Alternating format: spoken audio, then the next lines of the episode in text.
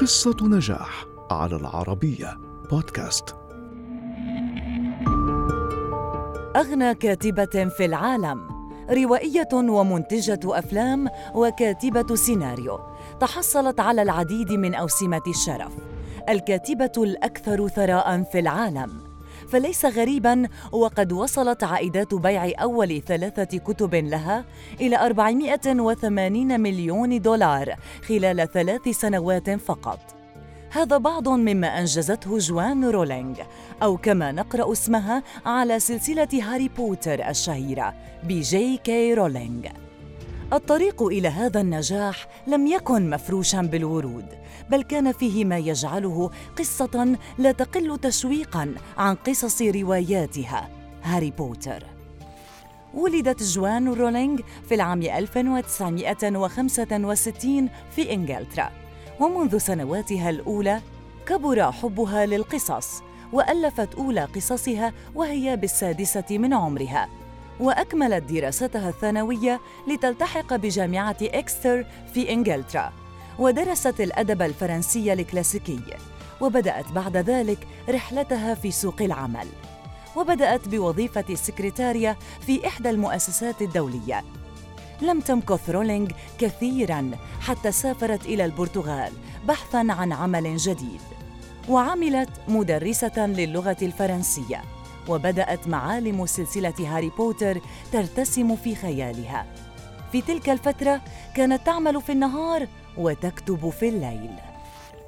أثناء عملها في البرتغال قابلت رولينغ زوجها الأول، وأنجبت منه ابنتها الأولى جيسيكا، إلا أن هذا الزواج لم يدم إلا ثلاث سنوات، فقد كانت تتعرض للعنف من زوجها حتى انتهى هذا الزواج بالطلاق، وعادت مع ابنتها إلى لندن. وبعد عودتها إلى لندن انتابتها موجة من الحزن والاكتئاب، خصوصاً بعد وفاة أمها، فقد كان لهذا الفقد أثر كبير في نفسها.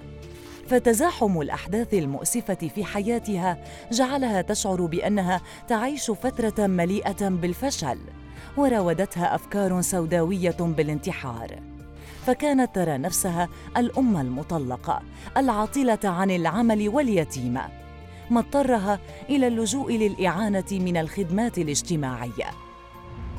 حولت رولينغ ذلك الإحساس بالفشل إلى وقود دفعها إلى التركيز على الكتابة، حتى انتهت من كتابة روايتها الأولى هاري بوتر وحجر الفلاسفة.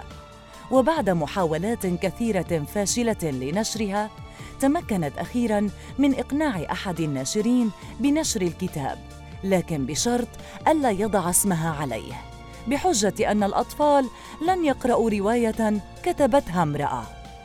نشر الكتاب في العام ألف وتسعمائة وسبعة وتسعين، ولاقى إقبالاً مذهلاً، وراح يلفت الانتباه شيئاً فشيئاً ويحقق الجوائز، وأصدرت ثلاثة كتب من نفس السلسلة، وبحلول العام ألفين طبع منها خمسة وثلاثون مليون نسخة بأكثر من خمسة وثلاثين لغة.